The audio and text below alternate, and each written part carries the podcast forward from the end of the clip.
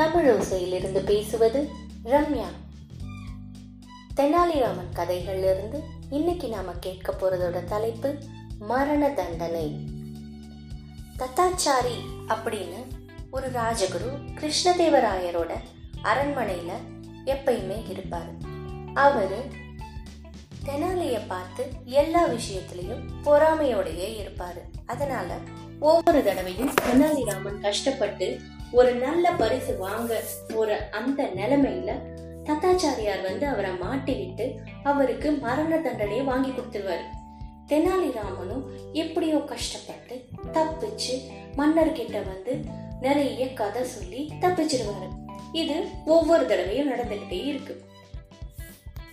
ஒரு நாள் தெனாலிராமன் ஒரு அருமையான பிளான் பண்றாரு. என்ன அப்படின்னா இனிமே இந்த தத்தாச்சாரியார் நம்மள சும்மா மாட்டி விடவும் கூடாது.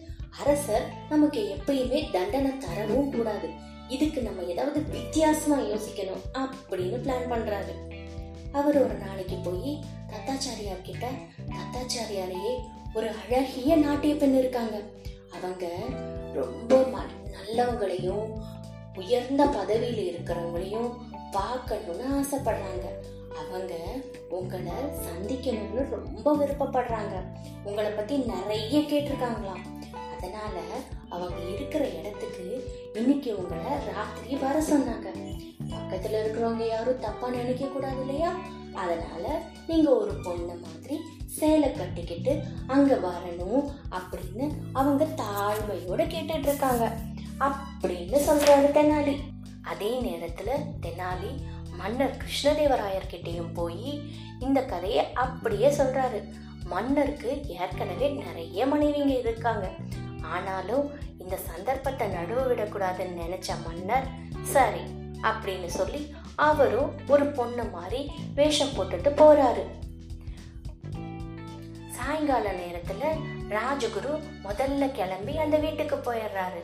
அங்க இருக்கிற எல்லா விளக்கையும் முதல்லயே அணைச்சிட்டாரு தெனாலி. அதுக்கப்புறமா கொஞ்ச நேரம் கழிச்சு ராஜா வர்றாரு. ராஜாவோட சலங்க சத்தத்தை கேட்டுட்டு தத்தாச்சாரியார் ரொம்ப சந்தோஷமா இருக்காங்க அங்க. ஆனா அவரால் அந்த பொண்ணோட முகத்தை பார்க்கவே முடியல. ஏன்னா அவங்க ஃபுல்லாக கவர் பண்ணிட்டு வந்திருந்தாங்க. ரொம்ப நேரம் ரெண்டு பேரும் ஒருத்தர் ஒருத்தர் பேசிக்காம அமைதியாக இருந்தாங்க. யாரு முதல்ல பேசுறதுன்னு தெரியாம ரெண்டு பேரும் அமைதியா இருந்தாங்க. கொஞ்ச நேரம் கழிச்சு ஏ அழகான பெண்ணே ஏன் உன் முகத்தை காட்டவே மாட்டேங்கிற? முகத்தை காட்டு அப்படின்னு ரொம்ப கரகரப்பான ஒரு குரல் சத்தம் கேக்குது. அந்த குரலை கேட்ட உடனே ராஜா சொல்றாரு ராஜகுரு நீங்க இங்க என்ன பண்றீங்க? அப்படின்னு கேக்குறாரு. இத கேட்ட ராஜகுரு அச்சிச்சோ மன்னரா இங்க இருக்கிறது. மன்னா என்ன மண்ணா நீங்க இங்க இருக்கீங்க? அப்படின்னு அவர் கேக்குறாரு. ஆனா அந்த இடம் ஃபுல்லா இருட்டா இருக்கிறதுனால தெனாலி நைஸா வெளியே போய் கதவை சாத்திடுறாரு. கதவை சாத்திட்டு அங்க ஜன்னல்ல இருந்து பேசுறாரு. ராஜகுருவும் மன்னரும் தெனாலிய வெளியே ஜன்னல்ல பாக்குறாங்க. அப்போ தெனாலி சொல்றாரு மன்னரே நீங்க எப்ப பார்த்தாலும் எனக்கு மரண தண்டனையே கொடுக்குறீங்க.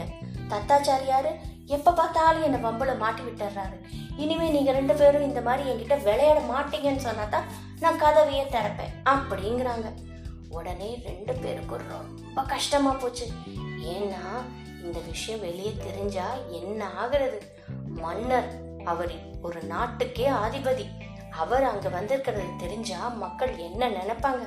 ராஜகுரு ராஜகுரு அந்த இடத்துல இருக்கிறத பார்த்தா எல்லாரும் என்ன பேசுவாங்க? இது ரெண்டையும் நினைச்சு ரெண்டு பேரும் மனசு வருத்தப்பட்டுக்கிட்டு அமைதியா இருக்காங்க. தெனாலி சொல்றாரு மன்னா இனிமே என்ன ரெண்டு பேருமே வம்புல மாட்டி விடக்கூடாது. சரியா? அப்படின்னு சொல்றாங்க. ரெண்டு பேரும் ஒத்துக்கிட்டதுக்கு அப்புறமா கதவை திறந்து விடுறாரு.